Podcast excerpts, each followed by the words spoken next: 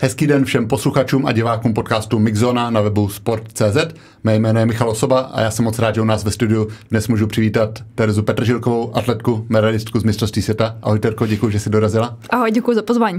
Pokud by si posluchači nevybavovali, jak eh, Terka vypadá, tak eh, v příštích dnech a týdnech ji uvidí často, protože je hlavní tváří meetingu Check Indoor Gala, který se poběží nebo který se bude konat v Ostravě 30. ledna. Já jsem se schválně díval na ty meetingy, ta nejvyšší kategorie, které jsou v blízkosti, tak Astana tam má na plagátu Armanda Diplantise, New York, který je po Ostravě, tak to má Noha Lajse, tak to, to je slušná společnost, ne? to je vytříbená společnost.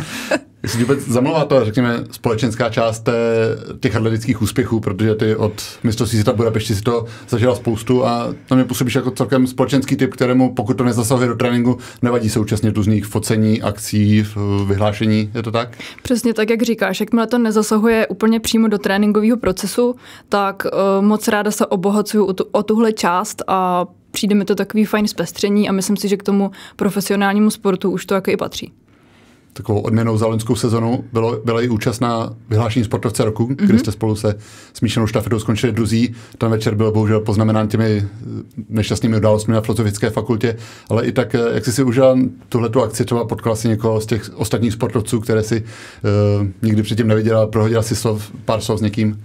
Upřímně ta atmosféra tam byla taková ponurá a smutná, takže uh, ten večer jsem měla obrovské očekávání a moc jsem se na to těšila právě, že se tam budu moc s někým popovídat, ale ten prostor na to úplně nebyl, nebyla ani moc chuť a spíš jsme tam tak pokorně uh, si to, až řeknu blbě, odbyli a bohužel mě to mrzí, že to teda bylo takhle poznamenané, protože si myslím, že sportovec roku napříč sporty to bylo, myslím, skoro jedinečný. Ne, mám strach, aby se to ještě teda někdy jako opakovalo. Nechci to tak křiknout, ale, ale je to škoda. No když vypíchnu pár těch akcí, které si vysloužila těmi svými úspěchy, tak eh, přímo v Budapešti se spodívala do komentátorského studia Formule 1, mm-hmm. v plzeňské zoo si křtila vidru, eh, zúčastnila se s eh, natáčení a focení proma k olympijské kolekci. Ještě jsem zapomněl něco z těch akcí, které ke kterým jsi se dostala právě díky té úspěšné sezóně? To bylo asi to nejvíc, co, co jsem uh, měla možnost zažít a bylo to hrozně prima.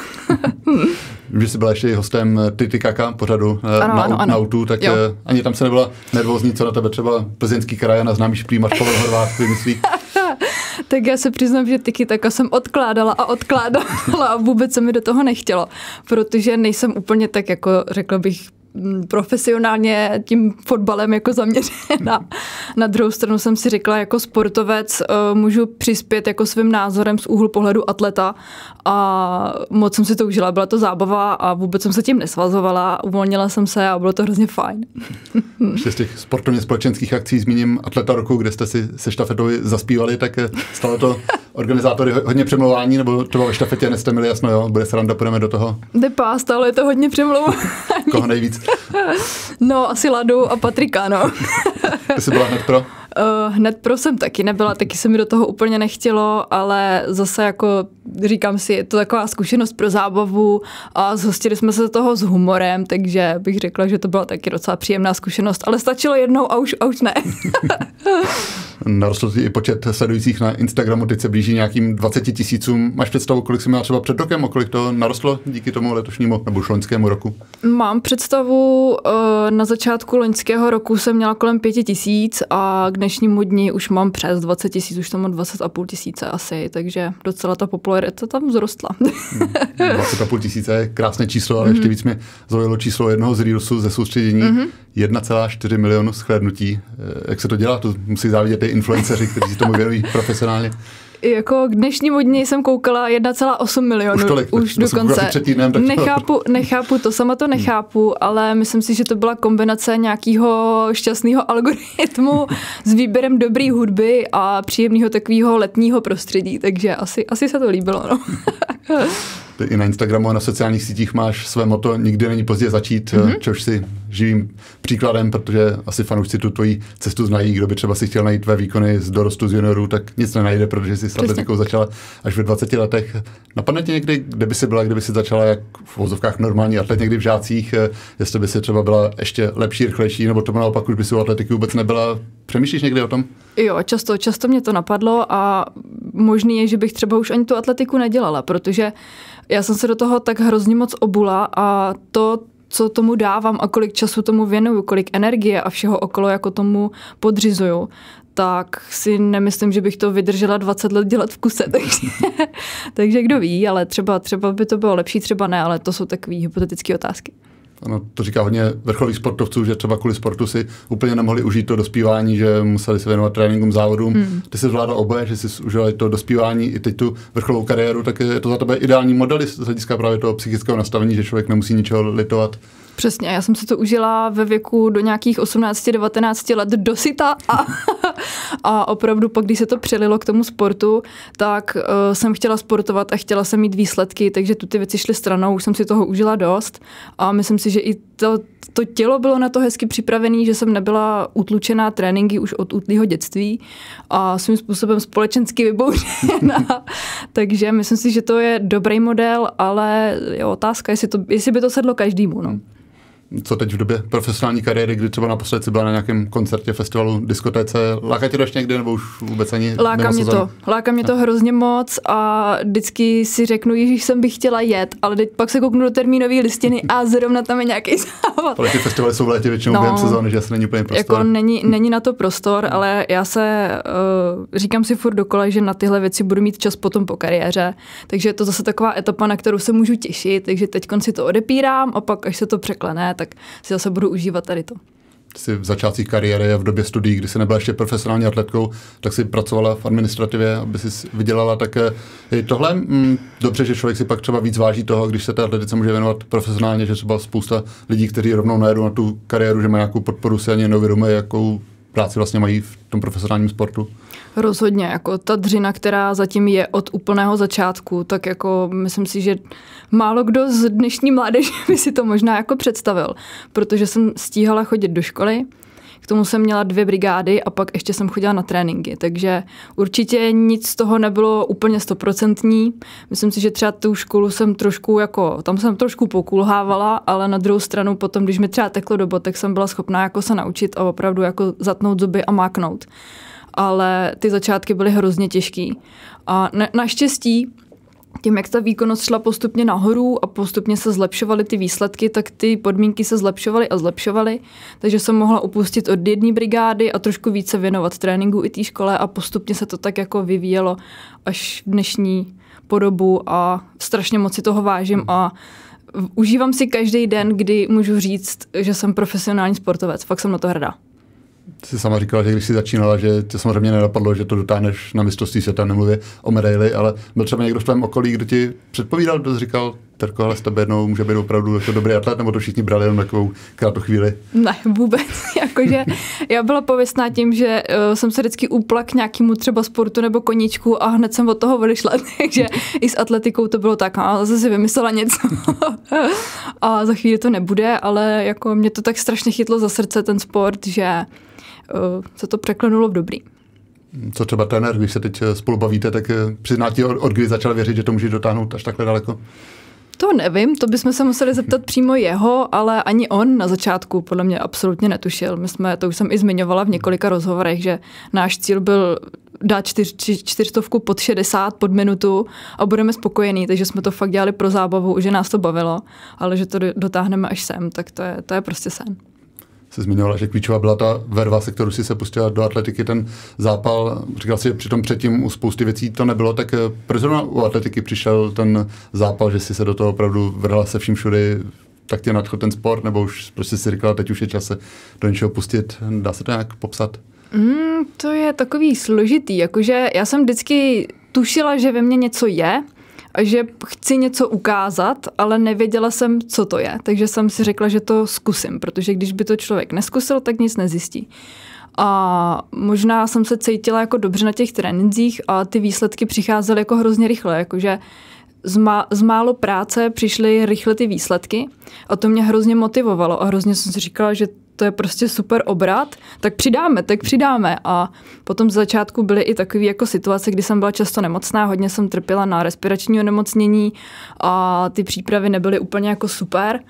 A dost mě i uh, nakopávala negativní motivace ve smyslu, uh, kdy mi někdo nevěřil jako přišla jsem po nemoci a nevypadala jsem úplně jako fit, jako ve formě. a když měl někdo nějakou špatnou poznámku na to, jak vypadám, tak já se vždycky jako zabejčila a naopak se říkala, tak počkej, teď ti ukážu. teď ti ukážu, co ve mně. A to mě tak jako hnalo asi, no. Takže možná paradoxně bylo lepší, že ti tolik hmm. lidí nevěřilo na začátku, asi jo. to tě hnalo. Asi ono, asi ono. Hmm.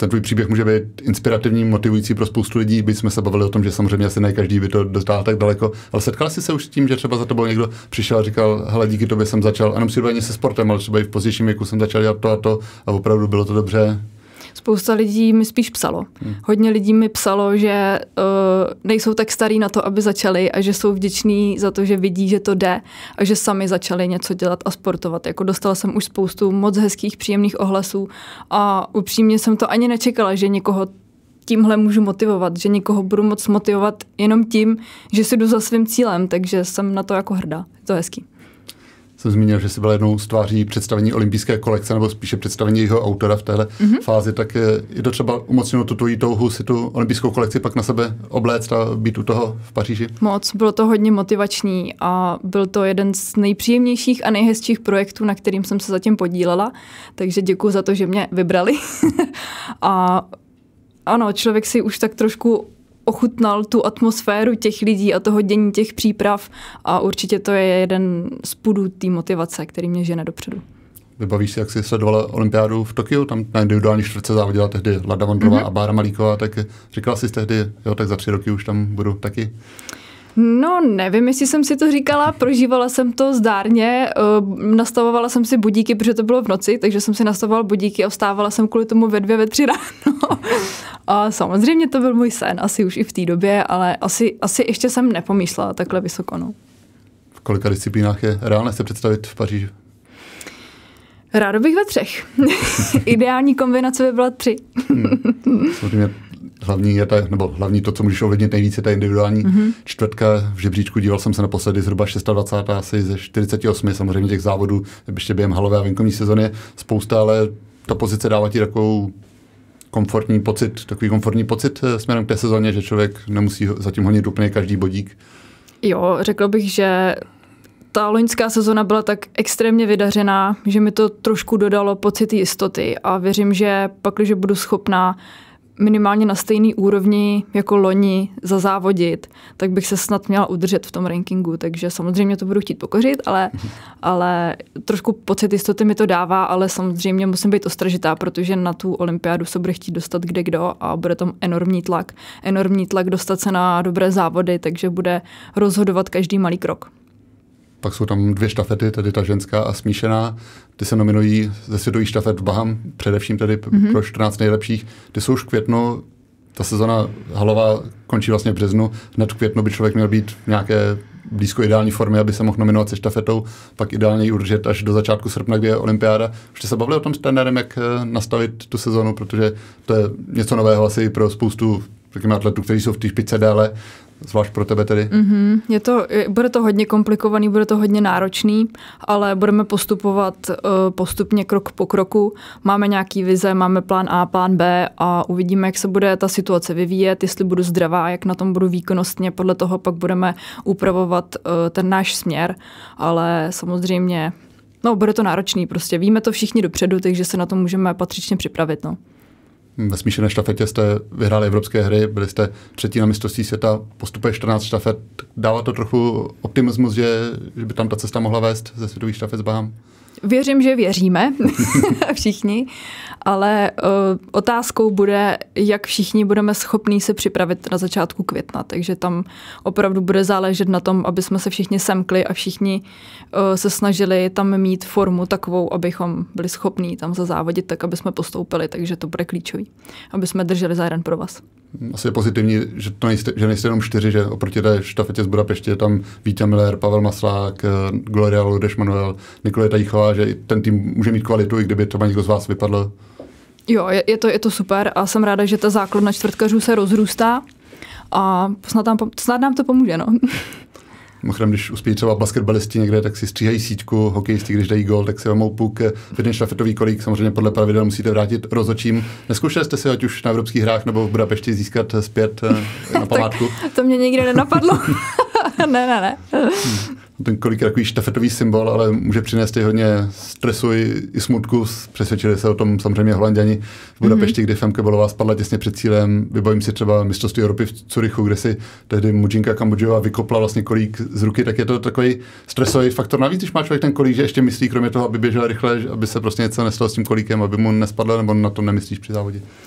Vždycky před každým startem si snažím idiomotorickým tréninkem představit všechny možné situace, které by mohly nastat a snažím se vždycky si jako připomenout v hlavě od A do Z vlastně, od, pře, od přebrání, od, od předání si ve vlastní ruce, při kontaktech, co by se mohlo stát, takže určitě si to jako před, připravím dopředu tu myšlenku, ale v tom samotném závodě jenom pevně držet a soustředit se prostě. Já, já bych řekla, že ani ne soustředit se, ono už je to tak všechno intuitivní v tom závodě, jakože to je tak takový fofr, že tam vlastně už člověk ani nepřemýšlí a už je to takový celý zautomatizovaný. Dá se na to hlavě vůbec připravit na všechny ty možné scénáře, protože se vlastně může sejít teoreticky až 16 na jednou na malém prostoru při předávce, že asi člověk ani nemůže vymyslet, co všechno se může stát. No, asi, asi si to nedá vymyslet všechno, ale spousta jako situací už se stala, takže jako něco se dá navymýšlet, ale samozřejmě ta realita potom to nikdo neví, co přijde. Ty se pod vedením trenera Jana Hanzla zlepšuješ každým rokem. Eh, v začátku šlo samozřejmě o větší kusy, ale pořád to jde eh, poměrně o, o velký posun eh, si mluvil o tom, že to je vlastně díky navýšenému objemu, který, který každým rokem navyšujete, ale si to nejde dělat do nekonečna, tak hmm. dá se ještě posouvat ten objem, který naběháš, nebo už ten na takovém tvém maximu a už tam není prostor to posouvat? Já bych řekla, že ještě se dá posouvat. Určitě se dá posouvat i v té silové složce, se kterou mi pomáhá kamarád Erik Kimel. A myslím si, že ten náš koncept nám taky velmi svědčí. A vlastně od té doby jsem se taky hodně posunula vlastně v té silové části. A ono to je spojené ruku v ruce s tou rychlostí. A musím říct, že uh, ať to mě samotnou překvapuje, tak opravdu i ta rychlost se pořád ještě trošku posouvá. Jo, jde to pomalými krůčky, ale cítím, že i skrz tady to se dá s tím pracovat, takže vždycky se dá navymýšlet nějaký malinký detail a samozřejmě už je to fakt práce o malinkých detailech. No třeba ty zahraniční skupiny se snaží čím dál víc zapojovat různé vědecké poznatky, mm-hmm. tak eh, snažíte se na tomhle poli posouvat, eh, objevovat nějaké nové věci, které by mohly to pomoct? Je, to, je, to je ještě před námi. S kým vlastně trénuješ? Jak vypadá ta tréninková skupina? Protože ty, když jsi začínal, tak jsi byla jediná holka, která šla mezi kluky, tak pořád to je tak, nebo už je vás víc? Naše skupina se mění časem. Někdo přichází, někdo odchází. Aktuálně nejvíc trénuju s mladým Jonášem Flajsikem, pak tam máme ještě jednu holčinu, Valentínu Jindrovou, Kim Tran a pak mám sparring partnera ještě Jirku Gregora, který mi pomáhal hlavně v té objemové části, to je bývalý půlkář, takže ten mi hodně pomáhal třeba nabíhat objem na začátku přípravy. No byla to i v průběhu let výhoda trénovat s klukama, že když se člověk dostane na nějakou hranici svých možností, tak pořád má na koho se dotahovat? Jo, mě to vždycky bavilo uhánět ty kluky. Nevím, jestli, je, jestli je to, ano, ano, jestli, jestli je to bavilo stejně jako mě, ale bylo to lepší se za nimi vozit. No. Hmm. Eh, zmiňoval jsem trenéra Jana Hanzla, ale ty už si také vlastně vystudovanou trenérkou první třídy, tak uh, mluvíš mu teď víc do tréninku, když už máš titul uh, vystudováno? Jo, už, už je to taková spíš kooperace a Honza vždycky přijde třeba s plánem, zeptá se mi, jestli souhlasím a když mám k tomu nějaký výhrady, tak si je samozřejmě vyslechne a často jako se na tom bavíme a diskutujeme a vymyslíme nějakou kompromitující nebo kompromisní cestu. Takže si do toho můžu už trošku mluvit. No. Pokud se nepletu, tak ty si pomáhala i s kondiční přípravou různým sportovcům, ať už nevím, házenkářům, florbalistům, tak mm-hmm. i na to máš ještě čas a kapacitu, nebo, nebo už ne? Uh, ještě tak před rokem a půl, ano, ale řekla jsem, že před tím olympijským rokem vypustím všechny tyto aktivity, protože přeci jenom i to ubíralo trošku energie. Mně přijde, že to, když vedu ten trénink a snažím se ty lidi učit a vysvětlovat, názorně ukazovat, tak mi to kolikrát bralo víc energie než můj vlastní trénink. Takže jsem řekla, že do olympijských her si od toho dám trošku stopku a budu se opravdu soustředit jenom na sebe a na svůj výkon. Takže teď od toho mám chvíli pauzu. No to trenérství si studovala spíš kvůli sobě, aby si měla sama vhled do té přípravy, co vlastně pomáhá tělu, nebo je třeba směrem do budoucna, že bys ráda třeba na téhle pozici působila jednou?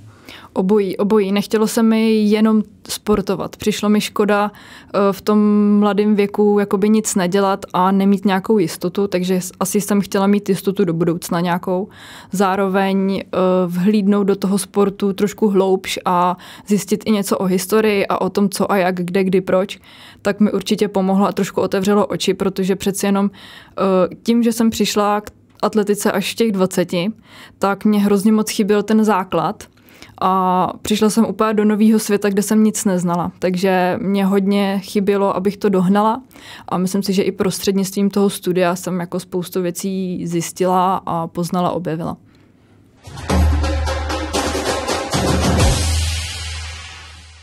Když jsi končila vysokou školu, tak jsem mluvil o tom, že zase bys nechtěla jenom běhat, že bys chtěla mít, eh, když už nebude ta škola, ještě něco mimo, tak eh, našla jsi třeba v poslední době nějakou aktivitu, byť samozřejmě těch eh, společenských aktivit bylo hodně, ale něco, co třeba tě baví mimo tréninky?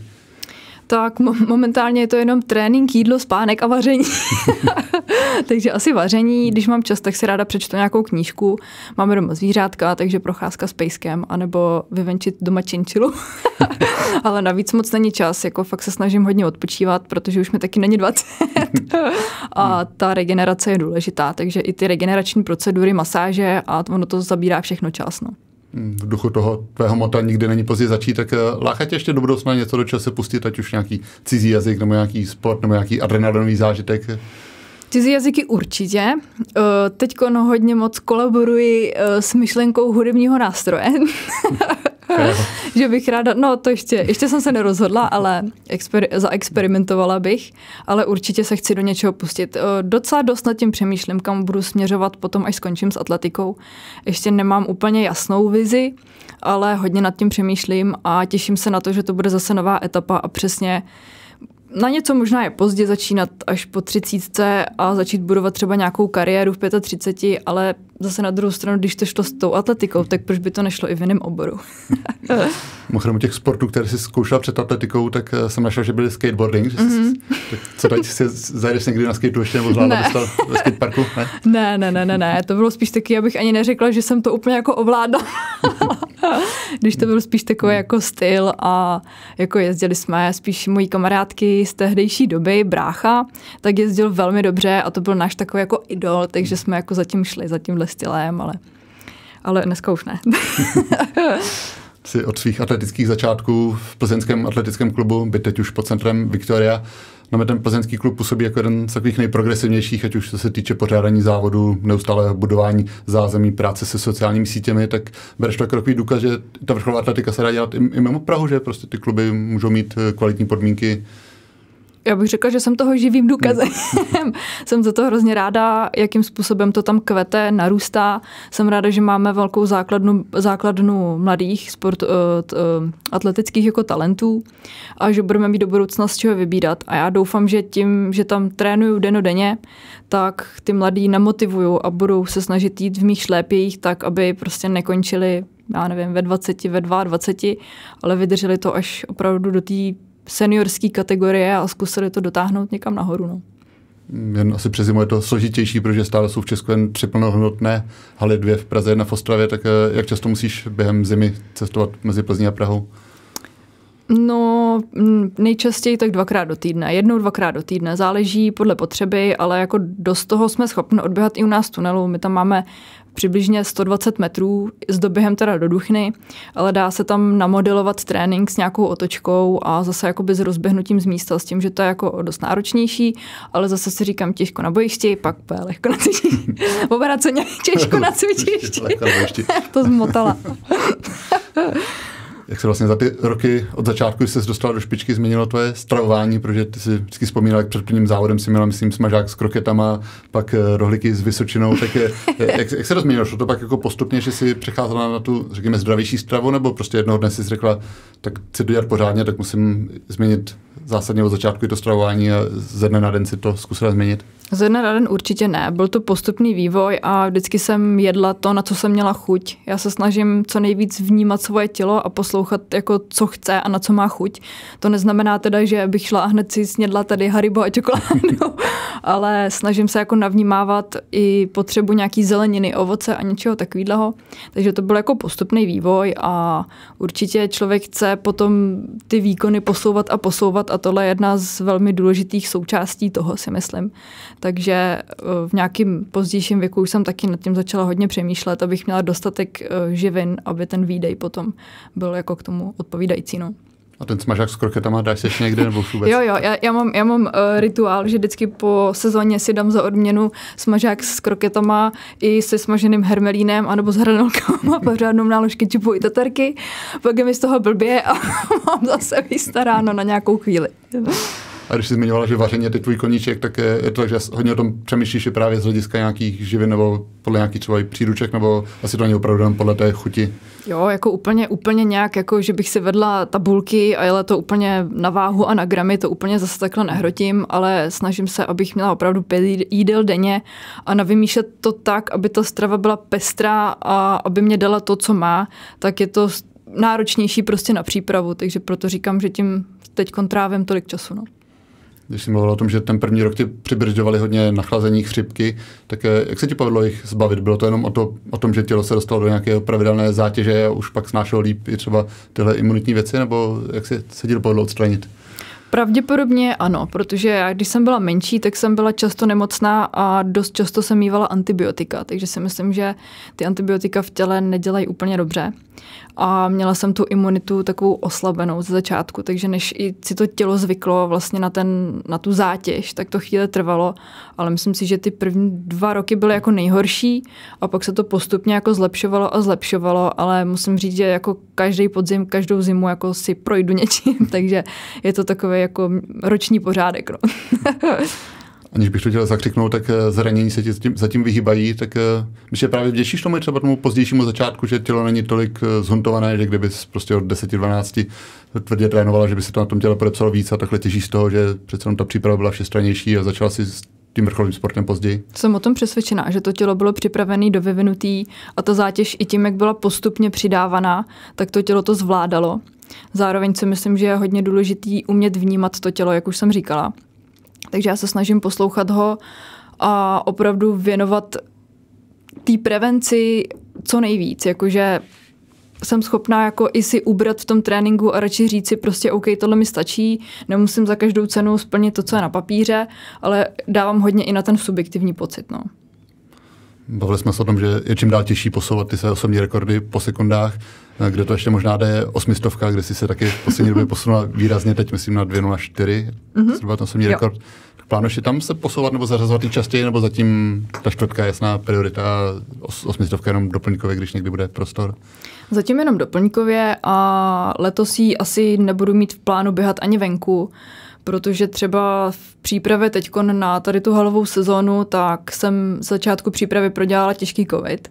A ten začátek vlastně toho nabíhání objemu jsem se strašně trápila, takže bych se asi teď úplně necítila na to běžet osmistovku. A tím, že budeme mít takhle specifický rok venku, budou bahamy a podobně, tak tam taky úplně nebude prostor nabíhat bůh kolik kilometrů, takže si to asi schovám až na ten další rok a uvidíme. Ale osobáky bych ráda někdy posunula i na těch kratších tratích 60-100 metrů, tam jsou hodně už fousatý, protože to moc neběhám, ale zase chápu, třeba trenér to nechce zařazovat z důvodu většího rizika zranění, takže to je ještě taky přede mnou. Já se v závěru oklikou vrátím k tomu, o čem jsme se bavili na začátku, tedy meeting check indoor gala, halová sezona. U té čtvrtky mi přijde, že tam je asi z těch běhů největší rozdíl venku a vevnitř tím, že vevnitř hale je ten seběh, kdy se přesunete z drah eh, všechny mantinelů, tak eh, jak ti tohle sedí třeba, ať už ze štafet nebo právě ze čtvrtky, kdy si drobnější postavy, ale přijde mi, že občas eh, se umíš orientovat v těch krumážích, což je asi klíčové na tom seběhu, tak baví tě to nebo je to takové nutné zlo pro tebe? Je, hrozně mě to baví. Mně to přijde, že to je takový dynamičtější, energičtější a mnohem jako zábavnější i na pohled. samozřejmě je to o to o rychlosti, více o rychlosti, takže tady těží samozřejmě rychlejší typy ale baví mě to, protože právě ten kontakt a nacházet si to místo a vědět, kudy prokličkovat je zrovna taková ta intuitivní práce, kterou si myslím, že v sobě nějakým způsobem mám. Takže mě to hrozně baví. Jak moc to bolí. Stane se, že právě po čtvrtce v hale máš různě modřiny a otisky hřebíků, treter na holeních. Já musím zaklepat, že jako ne. Já si spíš jako uh, přivozuji zranění sama sobě. Dost často se mi stává, že si štrichám jako kolíkem ze spora o kotníky, takže mám dost často rozseknutý kotníky sama od sebe. Meeting Check Indoor Gala je letos té nejvyšší kategorii. Eh, jak ti třeba ta loňská sezona pomohla ke startům i třeba na těch zahraničních meetingcích, protože v Česku samozřejmě mají čeští atlety, atleti větší přednost, ale cítíš třeba, když už se plánuje halová, možná i ta letní sezona, že máš víc dveře otevřené? Asi ano, asi ano a myslím si, že ty naše české meetingy mi hrozně moc pomohly. Jak Check Indoor Gala, tak třeba Zlatá tretra v Ostravě. Tam se mi povedlo doběhnout na třetím místě uh, minulý léto a myslím si, že to mi právě pak otevřelo dveře i na mnohem větší meetingy nebo na stejně velký meetingy, například v Maďarsku, kde to na jednu stranu bylo trošku nešťastně že jsem měla týden před mistráky venku naplánovanou jednu čtvrtku a do toho přišlo pozvání ještě na druhou, takže jsme to nakonec zvolili jako dvojkombinaci. Takže to nebylo úplně šťastný před tou republikou. Na druhou stranu pro mě to byly klíčové závody do rankingu a díky tomu prostě i teď si myslím, že jsem v těch uh, klidnějších vodách a jsou to vlastně jedny z nejlepších výkonů, které tam mám. Takže někdy prostě je to něco za něco. No. V Ostravě se utkáš i s elitními evropskými čtvrtkařkami, ať už je to Líke Klaverová, Holanděnka, Polka, Justina Světy, Rzetičová, jsou vlastně zástupně dvou čtvrtkařských velmocí, Holandsko, Polsko, tak eh, byly třeba i tyhle země pro tebe motivace, když jsi se dostal do špičky a viděl si, že tyhle zástupně těchto zemí dokáží bojovat o medaile, že je to přece nám asi jednodušší, než když někdo běhá 60 nebo stovku, dvoustovku, že tam je ta motivace větší v tomhle směru. Určitě, určitě. A hlavně tady ty dvě holky zrovna mě vždycky motivovaly. A Justina i tím svým vzrůstem, protože ona je taky drobnější a nižší postavy. A, nebo třeba Alison Felix, to teda, s tou se teda srovnávat nechci, ale vím, že je taky hodně nízká a vážila snad 56 kg ve své době jako největší éry, takže jsem si říkala, že když to zvládnou oni, tak já taky. Samozřejmě v Ostravě poběží i česká jednička Lada Vondrová, kterou ty se označoval vždycky za takový motor, který těžené vpřed a zároveň jste velmi dobré kamarádky, tak je, je to vůbec možná, abyste byli zároveň soupeřky, zároveň kamarádky, než to fungovalo že v té atletické špičce, tak eh, dá se to skloubit tyhle dvě zdánlivě protichudné věci. Já myslím, že nám to hezky funguje. A je to, a je to hlavně tím, že Lara byla vždycky dominantní. Jakože já si pamatuju, že jsem jí předběhla jednou na dvoustovce, ale to podle mě ona úplně začínala s atletikou, to už hodně dávno. A já jsem byla vždycky kousíček za ní, takže si myslím, jako, že tam byl takový jako respekt vzájemný. Teď, když už se přibližu, tak jako občas cítím před některými závody, že tam je trošku nějaký, jako nechci říct napětí, ale určitá jako soustředěnost a samozřejmě rivalita, to je jasný, že tam je, ale my se prostě respektujeme a hlavně víme, že se vzájemně potřebujeme, takže, takže to je hezký. Já myslím, že čeští fanoušci se mají při soubojích vás dvou s evropskou i světovou elitou na co těšit ten nejbližší 30. ledna při Check Indoor Gala v Ostravě. Terko, hodně štěstí, děkuji moc, že jsi našla čas na podcast Mixzona. Děkuji za pozvání.